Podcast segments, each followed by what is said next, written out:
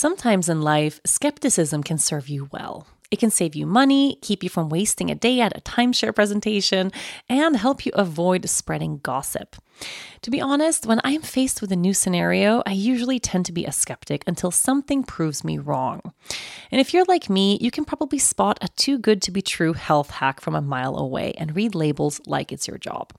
That's where Ritual comes in. They know that every good skeptic deserves a multivitamin that exceeds your standards. Their clinically backed Essential for Women 18 Plus multivitamin has high quality, traceable key ingredients in clean, bioavailable forms. Take two delayed release capsules per day that optimize your body's absorption, and you'll get nine key nutrients. Rituals Essential for Women is USP verified, so you know you can trust what you're putting in your body. Only about 1% of supplement brands on the market have the USP verified mark, which shows the product contains the ingredients actually listed on the label. On top of that, Ritual multivitamins are vegan, non GMO project verified, gluten and major allergen free, certified B Corp, and made traceable. I take my vitamins every morning with breakfast. It's part of my daily ritual, and I feel so good doing it. No more shady business. Rituals Essential for Women 18 Plus is a multivitamin you can actually trust. Get 25% off your first month at ritual.com slash yoga girl. Start Ritual or add Essential for Women 18 Plus to your subscription today. That's ritual.com slash yoga girl for 25% off.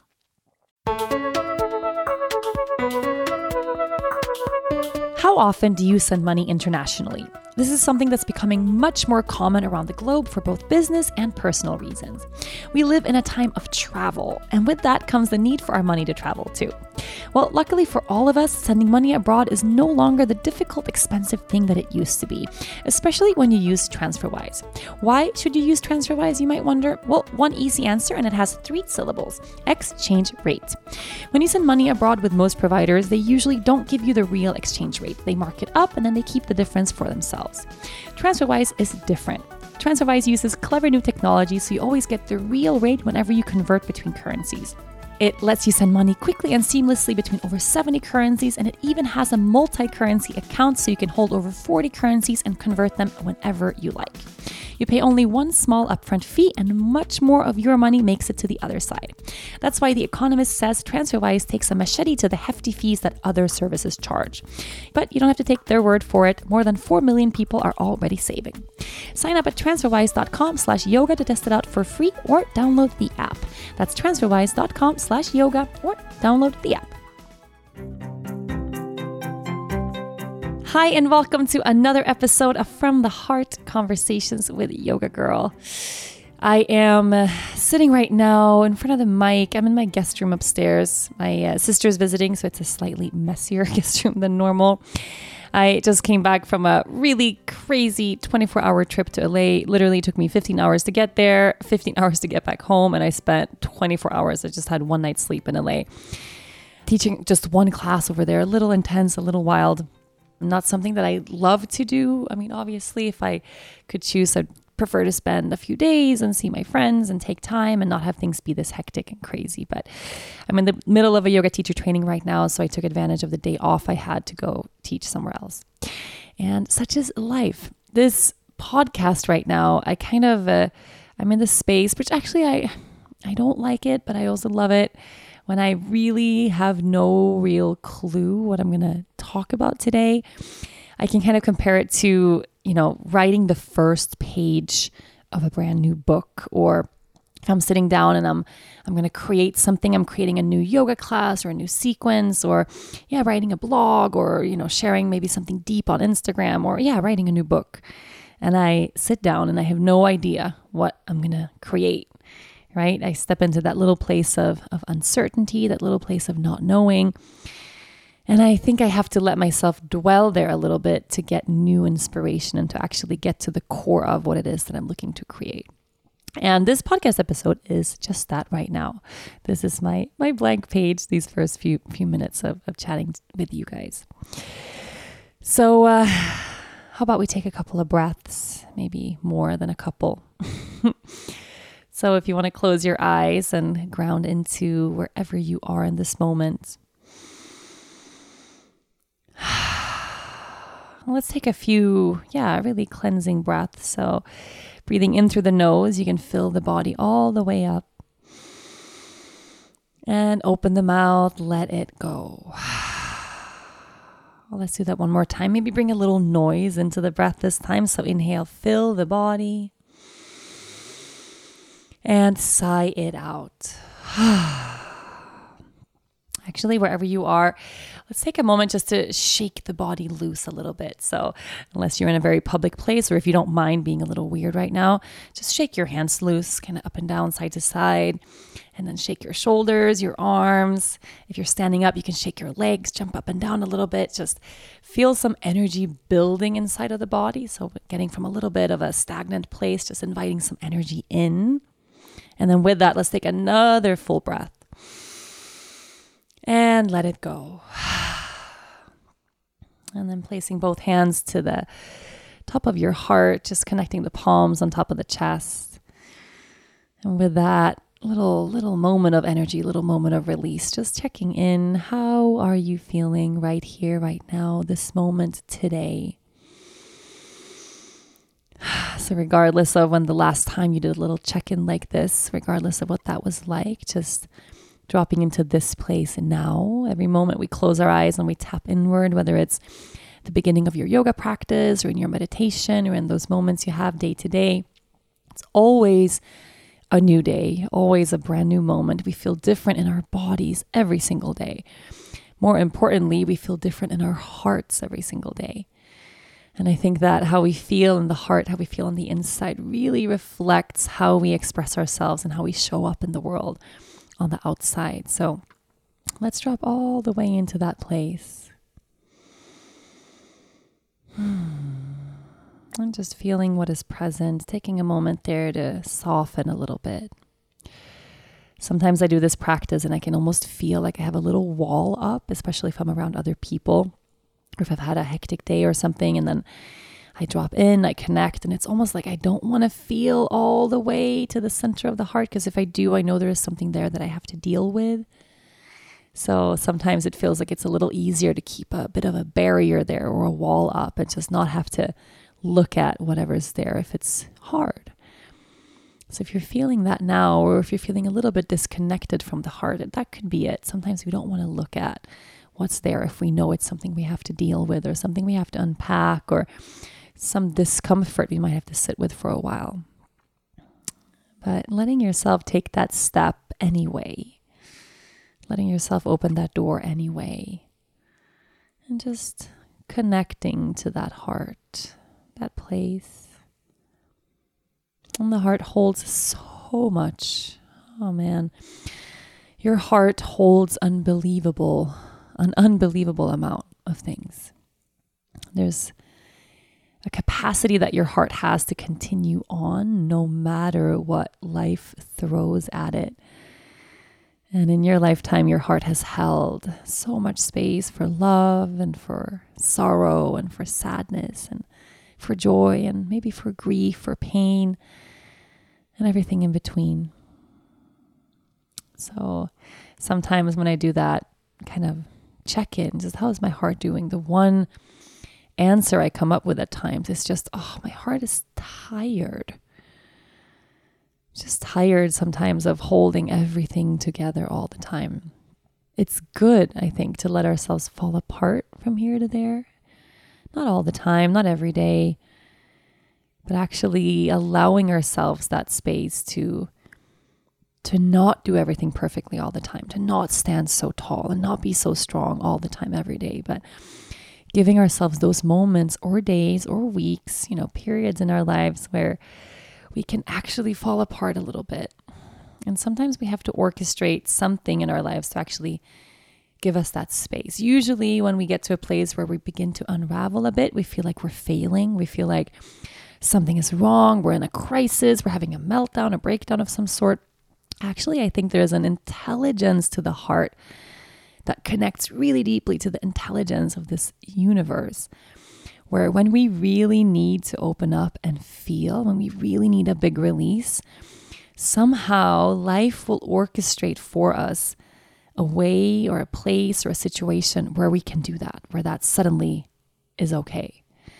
or where we actually have something to point at. You know, so whether that's through something that happens in our lives that breaks us open, that breaks our hearts a little bit, or perhaps suddenly we find ourselves surrounded by something amazing, like we get an opportunity to leave, to go travel, to spend some time and be alone, to go do a healing retreat, to do something just for us right? Or maybe we find ourselves with unexpected support at home so we can actually step away from whatever our regular day to day responsibilities are and then go do that thing for us. Um, have you ever been, you know, kind of you go on vacation and then all of a sudden you get really sick? Yeah, you get a break and then all of a sudden you feel, def- you know, deflated instead of doing all the fun, exciting things you wanted to do on that break. You spend that break, you know, low or sick or tired. I think that's that's how it works. So if you're in the midst of something really challenging right now, instead of looking at that as a failure or as a breakdown or as a crisis, look at that as something genius that's actually unfolding in your life. There is a beautiful intelligence to this universe that creates what we need in the moment we need it. So if you're falling apart right now, it's because right now somehow you have the space to do that. We don't fall apart when we have to keep everything together, right? When we have no support, when we don't have any space to step away. But it happens when it happens because timing is divine. So I feel like I'm kind of not in, a, in the in the middle of a of a falling apart or a breaking apart, but I am in the middle of contemplating everything that's kind of been put in my path right now. And all the moments in my life where I've actually had a little breakdown or a big one where I have fallen apart, where I felt my whole life unravel in front of me and around me.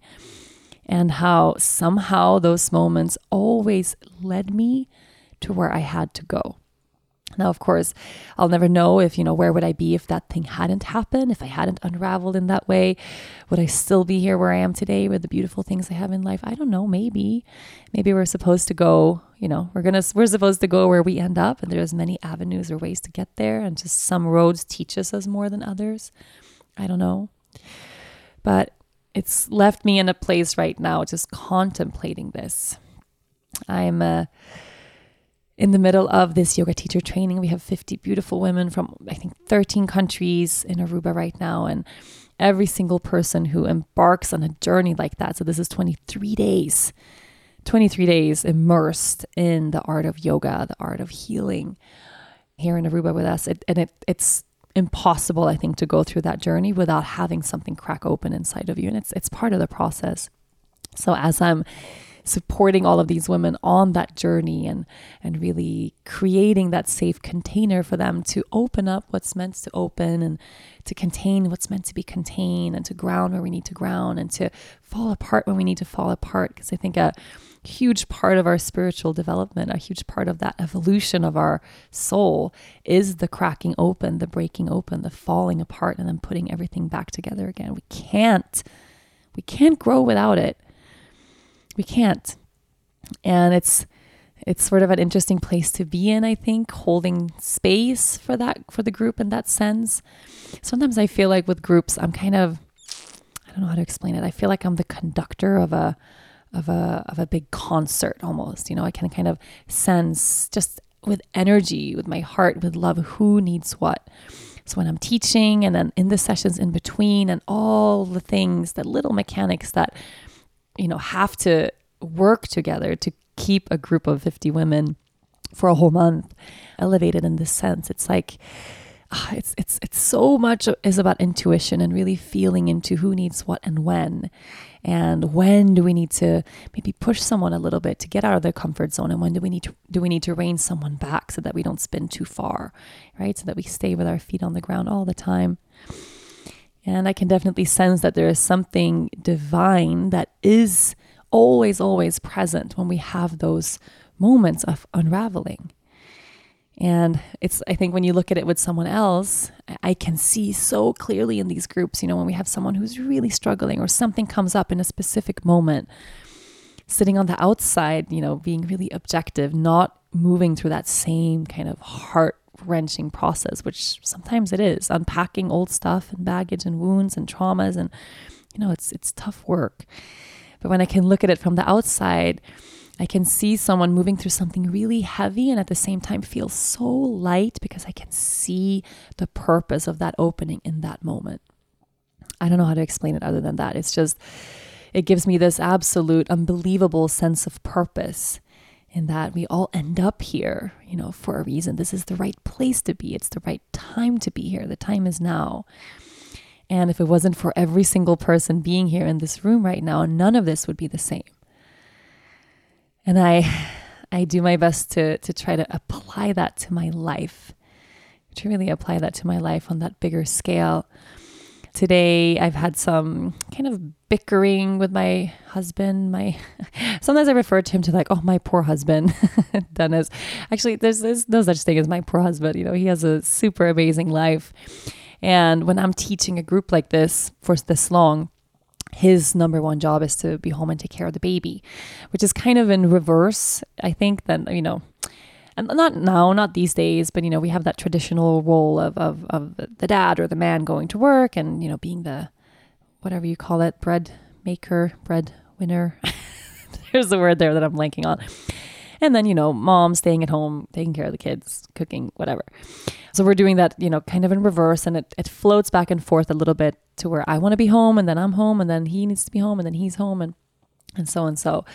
But I felt over the past days, and it's something that really I, I, I need to you know communicate super clearly and be really sensitive with.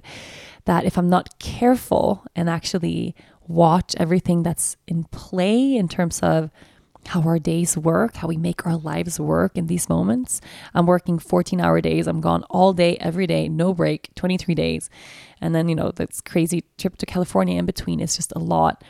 And then I look at Dennis and I get really jealous at times. Like he gets to spend all day with the baby, right? And for him, you know, spending a whole month all day with the baby, no space to do anything else, no space to go out and be with his friends, no real space to like do the things that he likes to do or work or whatever.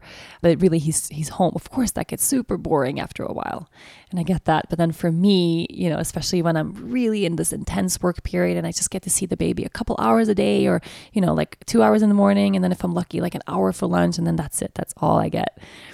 And after the first kind of week of training, I could sense inside of myself like, oh, like I'm building this almost resentment that I feel jealous that Dennis gets to be home and be with her all the time and I'm not, you know? And then I I have to really catch myself and notice that before it becomes a, a problem in my relationship and sit with that and say, hey, okay, so this is what I'm feeling right now. Is it fair that I'm feeling this? You know, is there there's nothing he can do to change it? I created the situation. I love having the trainees here. I love teaching these groups.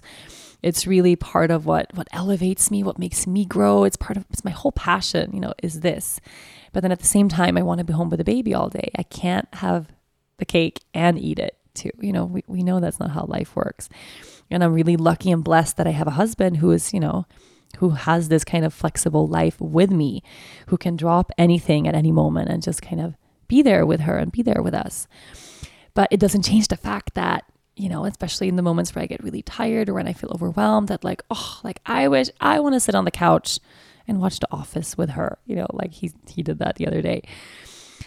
So I have to really catch myself in those moments, right? So that I don't let any of that seep out as resentment when I'm talking to Dennis for no reason, or sometimes tiredness, at least in my life, shows up as frustration instead of just I'm tired. So let myself be tired and create extra space for rest when I have it. Instead, I get frustrated when everything isn't the way I want it, and it's just because I'm low on energy. So this this kind of process. This is just an example of many things, but it's, it's not a massive thing in our lives. And, you know, it's this, this short thing that I'm jealous of my husband for the life he has right now. But at the same time, I don't want to trade with him because I want to lead this group, right? Is that weird? like, I want the cake and I also want to eat the cake, but I want the cake, but I want to eat the cake. And I, you know, all this stuff.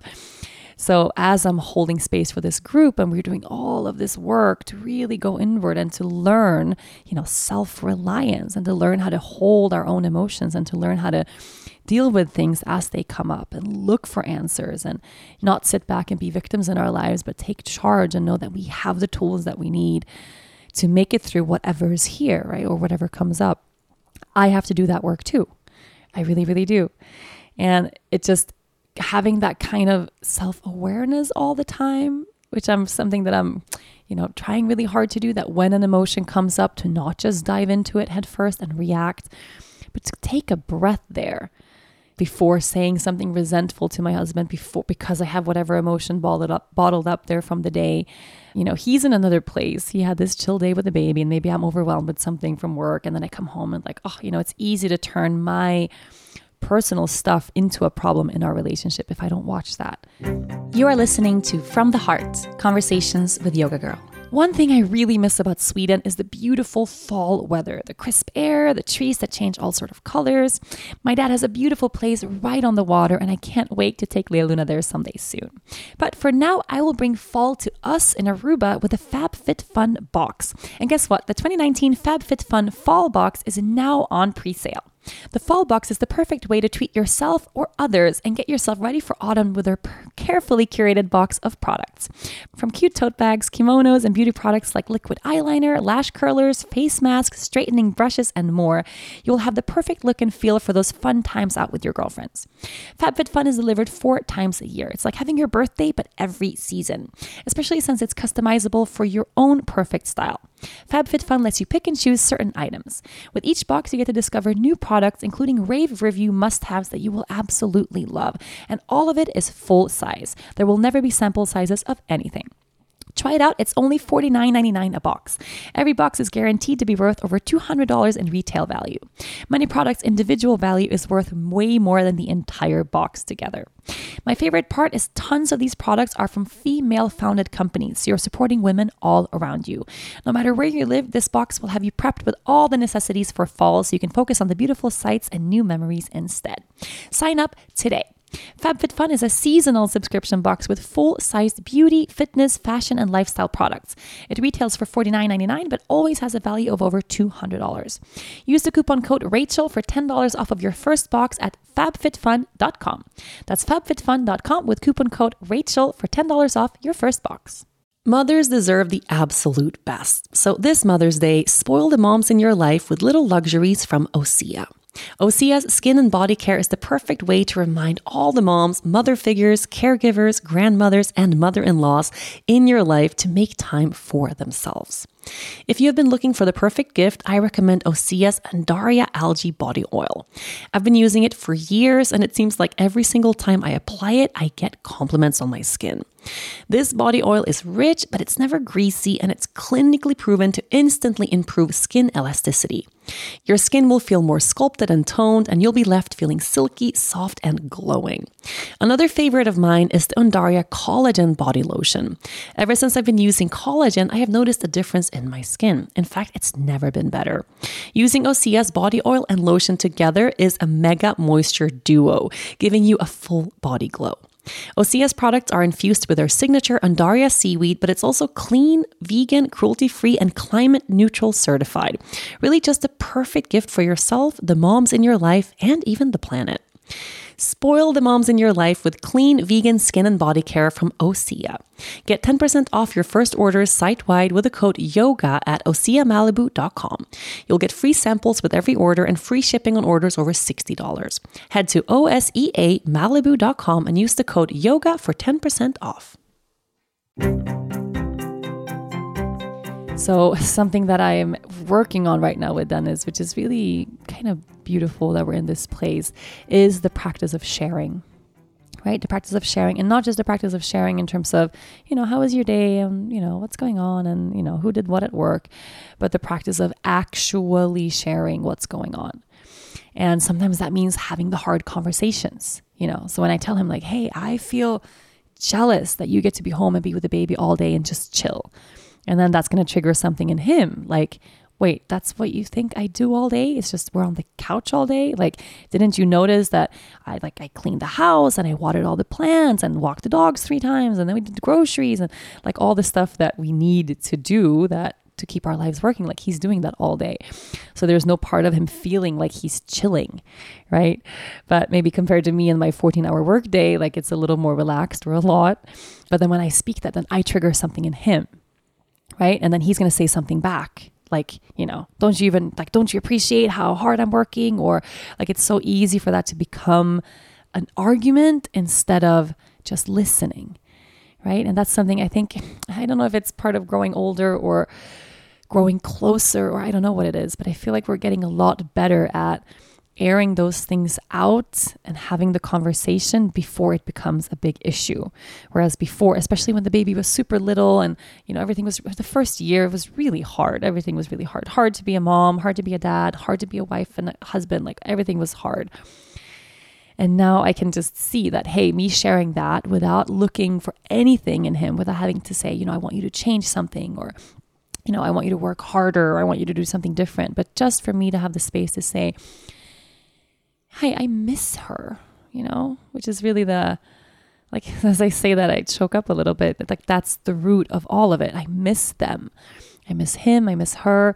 When I'm working all day long, like the jealousy of just wanting, you know, kind of feeling jealous of Dennis's day, it's me wanting to be there with them. And that, that kind of jealousy that m- comes from just missing them, it's just comes from this place of total natural, you know, unconditional love. Like I actually have this sort of problem. It becomes a problem, but it comes from a place of absolute love and the fact that I just want to be a good mom and I want to be present with my family and I want to, you know, hug them and be with them and be on the couch with them. And that's a hard thing to balance when also, you know, hey, I'm the CEO of this company and then, you know, we have all these employees and now we have, you know, 50 trainees here for this big training and you know, all the stuff that I also want, that I also am, right? I'm writing this book and going on book tour and all the other things. So it's not that necessarily I need Dennis to listen to me so that he can give me an answer or so that I need him to listen to me so that he can change something about what he's doing in his life or in our life. It's actually just for him to listen. That's it. I don't need a, an answer there. I don't need a change. I don't need action. I don't need any of that. I just need him to listen. And when he can listen from that place of, of really keeping his heart open, when he's listening not from a place of feeling attacked or from a place of feeling resentful or anything like that, where he's just listening to his wife's, you know, sharing from her heart, then automatically the response that comes from the other end is just compassion. That's it. There's no other response. There's just compassion there. So then instead of feeling attacked, like, like I'm saying, like he's not doing enough, or like I'm saying that he should work harder, or, you know, from his end, it's like, you know, like I get to live my dream life. Like I know that that's true. I get to do what I love to do and live my passion and work and then come home and, you know, the fridge is full and the house is good and the baby is eaten and like all those things are great. So, you know, instead of feeling attacked, he can just listen and, and see and, you know, really, really feel that, oh, that comes from a place of just love, of, of missing us. And then his response all of a sudden is totally different than what it would be if I kind of threw an accusation at him or if I let that personal feeling of feeling overwhelmed or, you know, jealous or whatever it is, if I led with that, I would have a totally different response. And, you know, this kind of sharing, this kind of speaking to each other without interrupting each other, speaking from the heart without letting anything else standing in the way, dropping that wall we just spoke about when we did that little breath a moment ago, dropping that wall that we sometimes have between us and our hearts, it changes everything. I mean, it really, really changes everything. When we speak to someone with that wall up, that kind of guardedness of, you know, I don't want to be vulnerable here. I don't want to be too intimate here.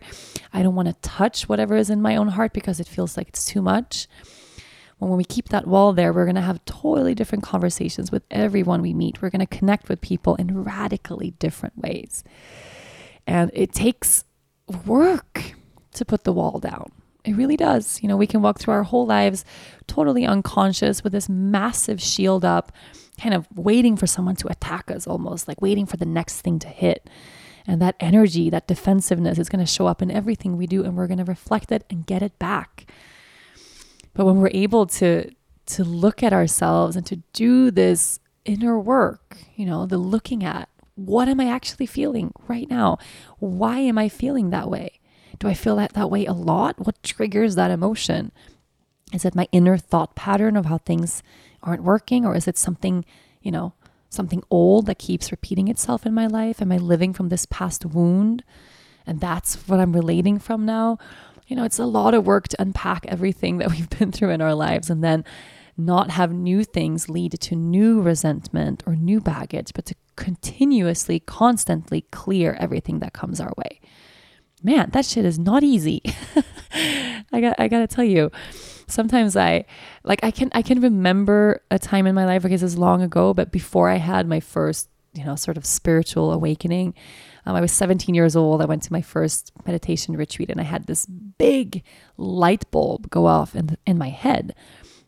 Really, and it was it was in the silent days that I that I realized that I I never experienced silence in my life. And when I had that experience, that sort of realization of oh, there's this chatter in my mind constantly, constantly, constantly, and that voice is judging me and hating me and telling me I'm terrible and ugly and fat and not good enough and you know and I kind of was made aware for the first time of that internal dialogue I was having with myself and how horrible it was.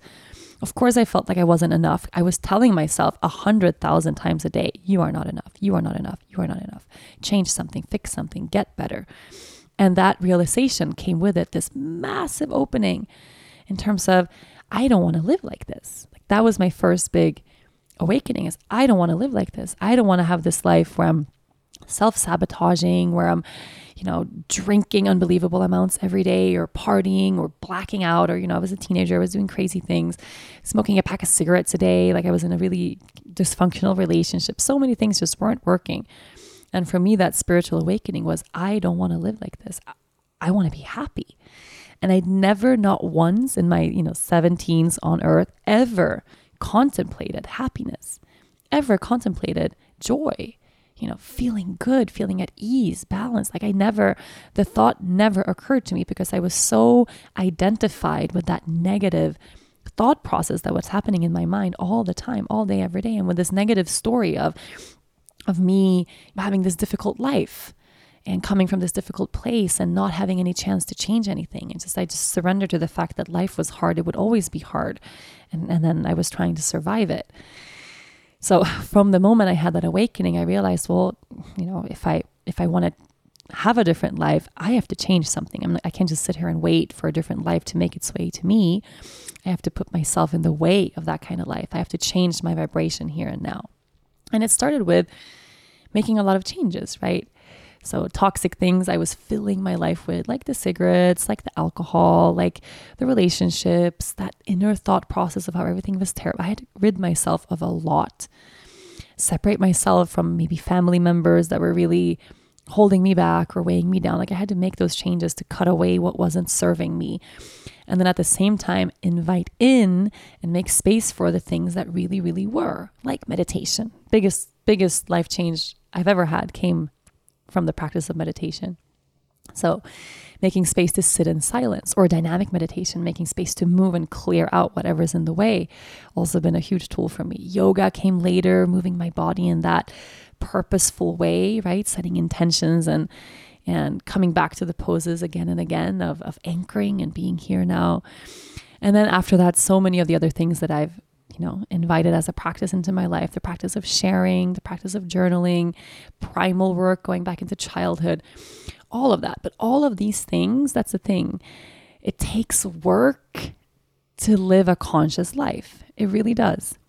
And sometimes I can remember that unconscious self, that version of me when I was, you know, 14, 15, 16, like right before that time, where I was just kind of floating around from place to place and I wasn't aware right? I wasn't aware of how I was feeling. I wasn't aware of how anyone else was feeling. I wasn't aware of where I was going. I wasn't I wasn't conscious about any of those things, which of course meant that I was causing myself a tremendous amount of suffering. I mean, the level of suffering I was in was unbelievable all the time. My whole life was just suffering. But it also didn't take any work, right? I was just living this unconscious life, and one thing would happen, and then the next, and then the next, and I would manifest more and more drama. But it was sort of, I was living on autopilot, right? It didn't take any conscious effort. I was just, I was just unconsciously playing out all of these things in my life. And then living this other type of life, which of course is filled with so much joy and gratitude and space and health and good relationships and all these beautiful things in my life, it requires a constant effort in terms of being present here now. Constantly, constantly. And of course, if I if I kind of take my eye off the ball, and I lose sight of, of what I'm doing or why I'm here or what's important in my life, I can slip back down that track. You know, I kind of formed so many of those pathways growing up. The pathways we form as kids, as children in our child, especially early years, when it comes to what people tell us and then how we ingrain that as truth, right? Did we get, were we loved enough when we were little? Were we told that we're loved? Did we feel safe? Did we feel supported? If we didn't have that, right? If we had a lack of support, if we lived in constant fear, if we lived in abuse, if we lived in neglect, whatever was lacking in our lives, those pathways that we form when we're kids, they're super strong. I mean, super, super, super strong. They're really there down in the bottom of our core, right? And they're going to show up in our adult lives again and again and again as sort of the default, right? So my thing when I was little, I have this massive fear of abandonment. That's my my big wound is and probably forever will be abandonment because I was abandoned a lot when I was little. Um, and in many ways in one, but my dad leaving, and then my stepdad who passed away, and then my mom tried to commit suicide several times, which is, I think, the form of abandonment that has hurt me the most. I mean, my mom, my most important person in my life, who constantly left right? Completely in a sense. Even though she stayed alive, it was an absolute moment of abandonment there. And it's so strongly ingrained in my system, even though now I live a life that's super, super, where I'm super supported, right? Where my mom is really present in my life, where she's this huge source of, of support and love. And, you know, she's an amazing grandma for my daughter, and she's a great mom now, and all of these things. It doesn't really matter, actually. It matters a little bit, but I still have that that sort of go-to wound of no one's here for me, right? That go-to pathway of I am all alone, that I have to do everything on my own, that if I don't do it, no one will do it. And that regardless of how hard I try, how much I fight, how, you know, regardless of how good I am, people are always at the end of the day going to leave. And even as I say that, I can kind of feel my heart beating a little faster because a part of me thinks still thinks that that's true. And of course, the objective adult version of Rachel, like I know that's not true at all today. You know, it's it's old, it's past, it's gone. It's not playing out here now. It's old. But it's still something I revert back to in really heavy, difficult moments it's something I revert back to sometimes as triggers, right? When things don't go my way or when it's, it's still, it's always going to be a trigger for me when, you know, small things like I don't get invited to a party, I'm going to feel abandoned, right? Someone cancels plans with me, like for whatever reason, I'm going to have that automatic, like, oh my God, they probably don't like me. That's why they're not coming. Instead of the objective adult way of like, hey, you know, not everything is personal, not everything relates to that. But that's how the brain works. You know, that's that that's how life is. So to not drop back into that and continue to cause drama and play out my relationships now from that place of lack and feeling abandoned when I was little, I have to keep myself in check all the time. I have to have my practice. I have to roll out my mat every day, drop into a place of silence and feel into my heart what is going on. I have to sit in meditation and allow myself that space to just be here now, to not identify with whatever thoughts are passing through my mind, which of course the mind is going to continue to create thoughts all day, every day. But it's in my moments of practice, right? In my moments of sitting in silence that I have enough space that I know that that voice is not me. That voice is not true. And that I actually do have the power to turn that voice around and tell a more positive story and tell the story where I have a really good life, where I have an abundance of things in my life, where I have people who support me, where pe- people who won't leave me, you know, that I'm safe in my family here now, that my husband is here and my daughter is here, and even my mom here right now.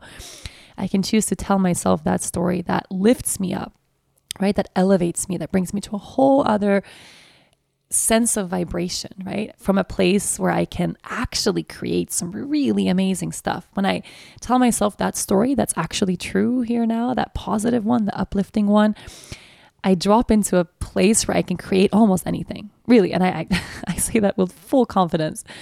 When I actually sit in my own power all the way, I can I can create anything I want. When I drop into a place of lack, where I'm not supported, where nothing is going my way, where everything is hard, then yeah, whatever it is I'm looking to manifest in my life, whether it's something simple and little and small or something huge and big in a dream, it's kind of like I'm starting from below zero already. I'm already I'm already behind, right? It's going to get really hard just to get to a level of just to get to the base, right? It's it's it's going to be a super super struggle. You are listening to From the Heart: Conversations with Yoga Girl. As you guys know already, I've gone completely gluten free. While that means I'm missing a lot of my favorite foods, it also means I've been able to try some really yummy new grains that I hadn't given much thought to before. Have you ever heard of buckwheat groats? Neither had I, but they're super amazing. Bob's Red Mill organic buckwheat groats are the hulled seeds of the buckwheat plant. They're completely gluten free and they have a mild grassy flavor, which can be intensified by toasting them. It's actually super delicious. They make a great addition to soups and salads, but lately I've been making really healthy vegan grain bowls. I combine Brussels sprouts, sweet sweet potato, red onion, some oil, tahini, lemon juice, pumpkin seeds, beets, and the winning ingredient, Bob's Red Mill buckwheat groats. It's such a hearty, delicious meal that keeps me full and energized for a really long time. Since I'm immersed in a yoga teacher training right now from morning to night, I need all the energy I can get. For anyone with celiac disease or a gluten sensitivity like me, all of Bob's Red Mill's gluten free products are processed in a 100% gluten free facility to ensure no cross contamination. For anyone with celiac disease or a gluten sensitivity like me, all of Bob's Red Mill's gluten free products are processed in a 100% gluten free facility to ensure no cross contamination so we can feel safe and confident with what we are eating. But Bob's Red Mill isn't just for those of us eating gluten free. Their flavor packed, healthy foods that actually taste amazing is out there for everyone. Check out their products today. Head over to bobsredmill.com slash yoga girl and enter for a chance to win some really great and delicious Bob's Red Mill goodies. One winner will be selected selected every month. The same goes for all of us, right? It really, really goes for all of us. Life works this way. And we all have our specific tools and ways of being, things we can do and invite in our, into our lives that lifts us up.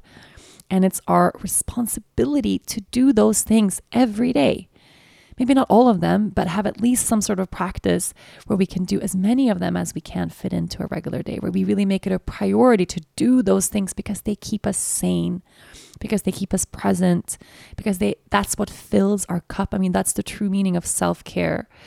Not always, you know, lying in a bath with a bar of chocolate or drinking wine or whatever, but like actual self care in terms of unpacking the shit that isn't true dropping that old story, releasing what doesn't serve us, leaving that toxic relationship, inviting and making space for the really beautiful things that actually lift you up. Like that's what actual self care is, and that's what actually going to change our lives. And yeah, if we get lazy, yeah, we might revert back to that old unconscious self. We don't have to think about things so much and all the time. And sometimes I can find myself like, oh, like doing this work all day every day, every time a trigger comes up, every time I'm in a, you know, argument with Dennis or every time whatever it is that's there. And of course, you know, it's not it's not like I'm you know, I'm far from perfect. Many times it becomes an argument still. And then my self-reflection happens a little too late, right? And that's super normal too. So like, oh wait, it's not until after like my practice the next day I realize, hey, oh, I had that thing with Dennis yesterday because of that. Oh, now it makes sense. You know, now I can talk to him from that place of understanding and clear whatever happened then because I, you know, didn't come to me fast enough or I wasn't able in that moment to drop into a place of presence and sit with that or I didn't have space or oftentimes especially with me and Dennis that's the example that I brought up but whenever we do have arguments or things it's because I'm really distracted. So whenever I'm trying to juggle several things at a time or he has a thing like we just actually had a conversation about this right before I started recording this show where if I don't listen to him well and of course I understand this being a huge trigger he takes it really really really personally so an example is we're at the studio you know we have all the people in the shala they're doing their work and practice teaching and then I'm in the office and we have our uh, our COO here from Sweden like we have a lot of things at the same time and I oftentimes have like a multitasking, right? So I'm keeping an eye on the baby, talking to Angela, keeping an eye on all the people in the other room while, you know, someone is texting me about something. And then there's Dennis like trying to plan the day or something, you know, like all these things. And then sometimes it happens that I ask him a question about the day and then immediately my attention goes elsewhere like the baby is about to like fall off the chair or you know like life and then I leave him hanging there with a question I asked him and I don't give him a chance to answer. And that's a big trigger for him. right? To not be seen or to not be listened to. And of course, that's a huge thing, really, really big thing. And those moments of not being anchored, those moments of not being present and here, that's when things like that become an argument, right? So if I wasn't listening to him or not catching what he said or whatever, for whatever reason, when I'm here in my body, not stressed, not overwhelmed, then it's really easy for me to feel and see, like, hey, of course, like when he's like, hey, you don't listen to me, you know, and he says it like that.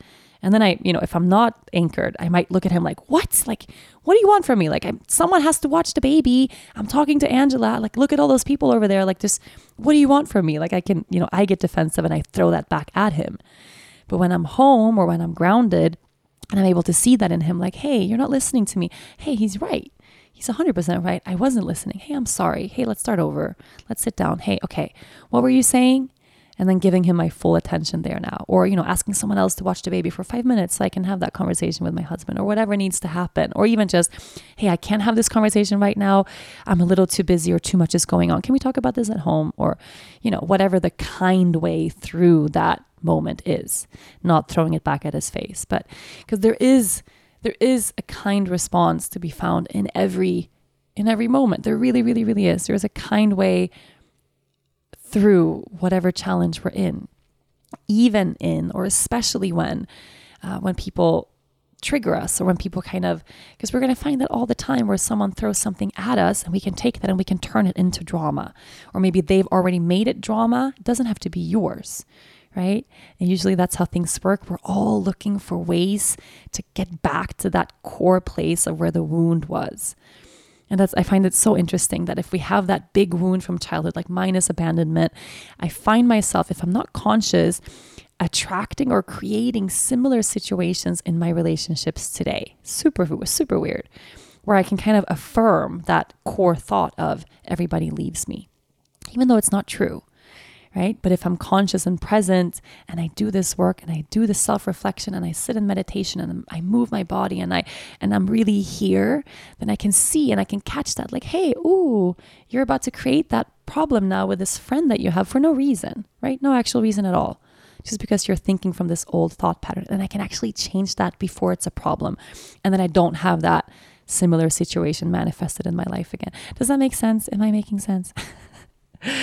so, especially now, I mean, this whole, you know, whenever I'm holding space for a group, I become acutely aware of all the intricate workings that play out in my life every day.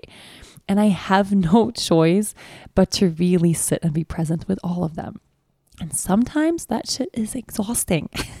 like I have something going on with my mom, and then I have something going on with this friend, and I have something going on with Dennis. Like we all have so many relationships playing out in different ways all day long, all the time.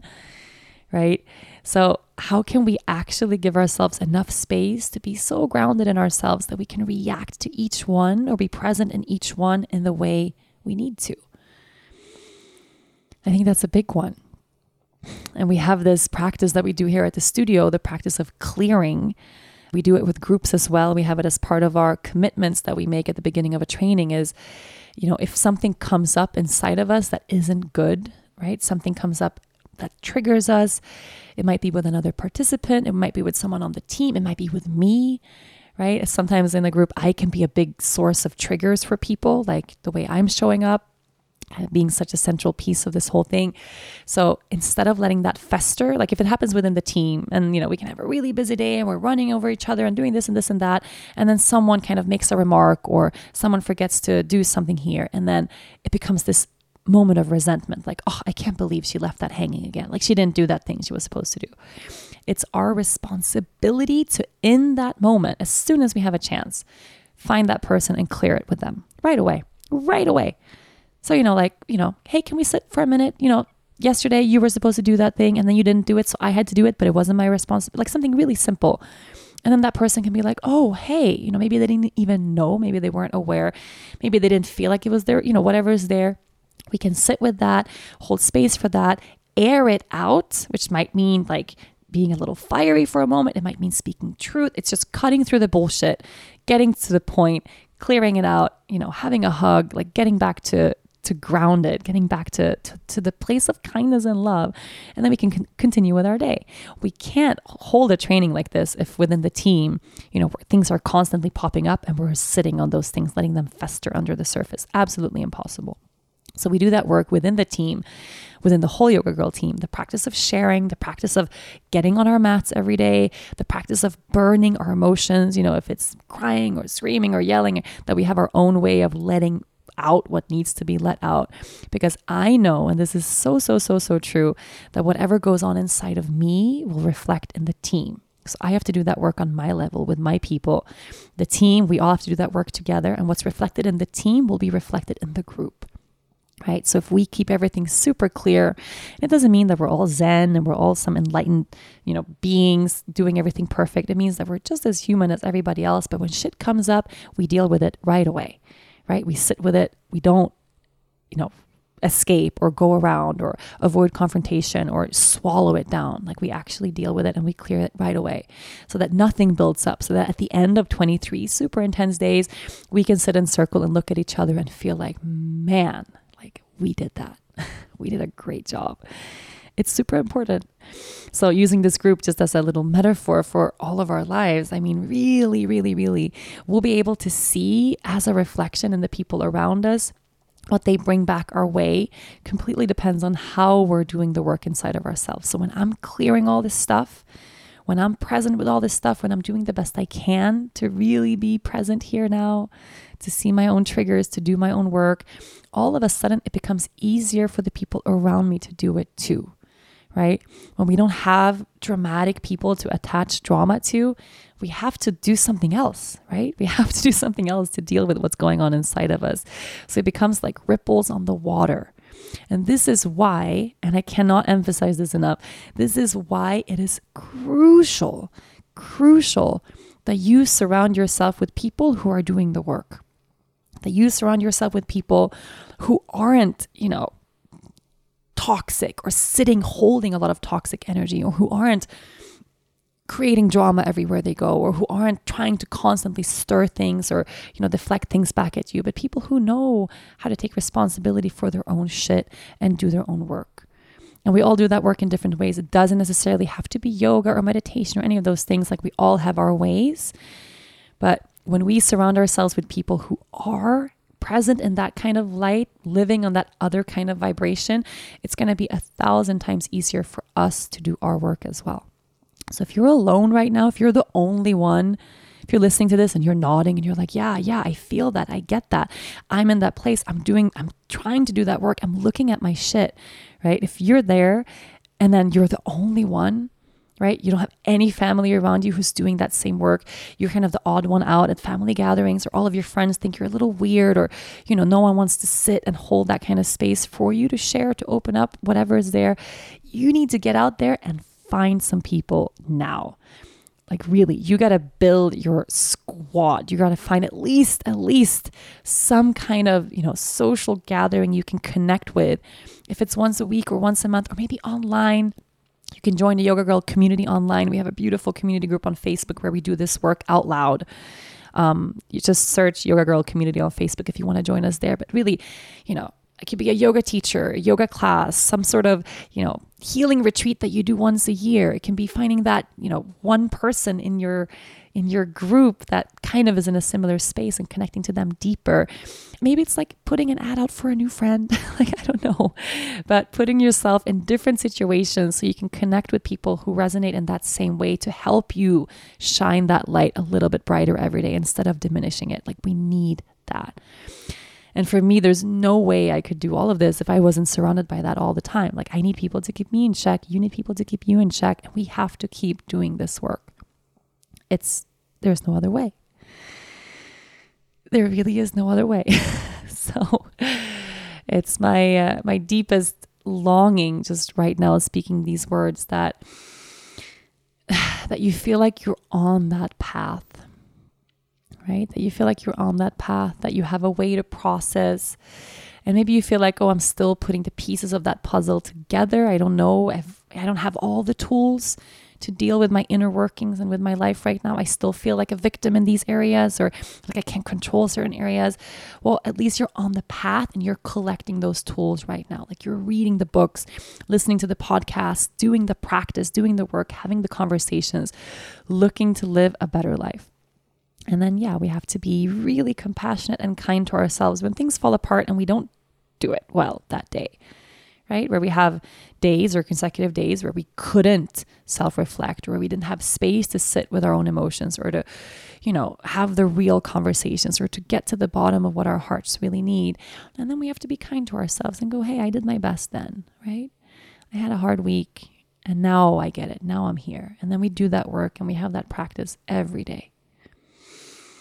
So, if in this moment, or maybe just right after this podcast ends, create a sliver of space in your day to not immediately drop into the next thing or to fill your time with something else or continue being busy, busy, busy. So, if you can, right after this podcast ends, or create space, you know, at some other part of today, but today, do it today. Carve out some time to sit in silence with your hands over your heart eyes closed, breathing deeply, feeling your feelings, asking your heart, what is going on?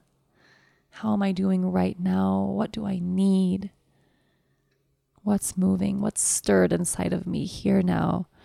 And if something is triggered or something is hard or something is you know, surfacing, then how can I hold space for that? How can I, in a healthy way, release that emotion or tell that story out loud if I have to, or lighten myself from the burden of holding everything together all the time? And then reminding yourself that perhaps you need to fall apart a little bit today perhaps this month, perhaps this year, perhaps you need a little bit of space to just let everything drop and unravel. Maybe you need a really good cry. Man, don't we all just need a really, really good cry? Then create it. Do it. Do it today. Do it now. Don't wait. That's the most important part. Don't wait to live a good life. Don't wait for everything to magically come together in that perfect way and then you'll start doing the work. No, do the work right now, today, listening to these words right now.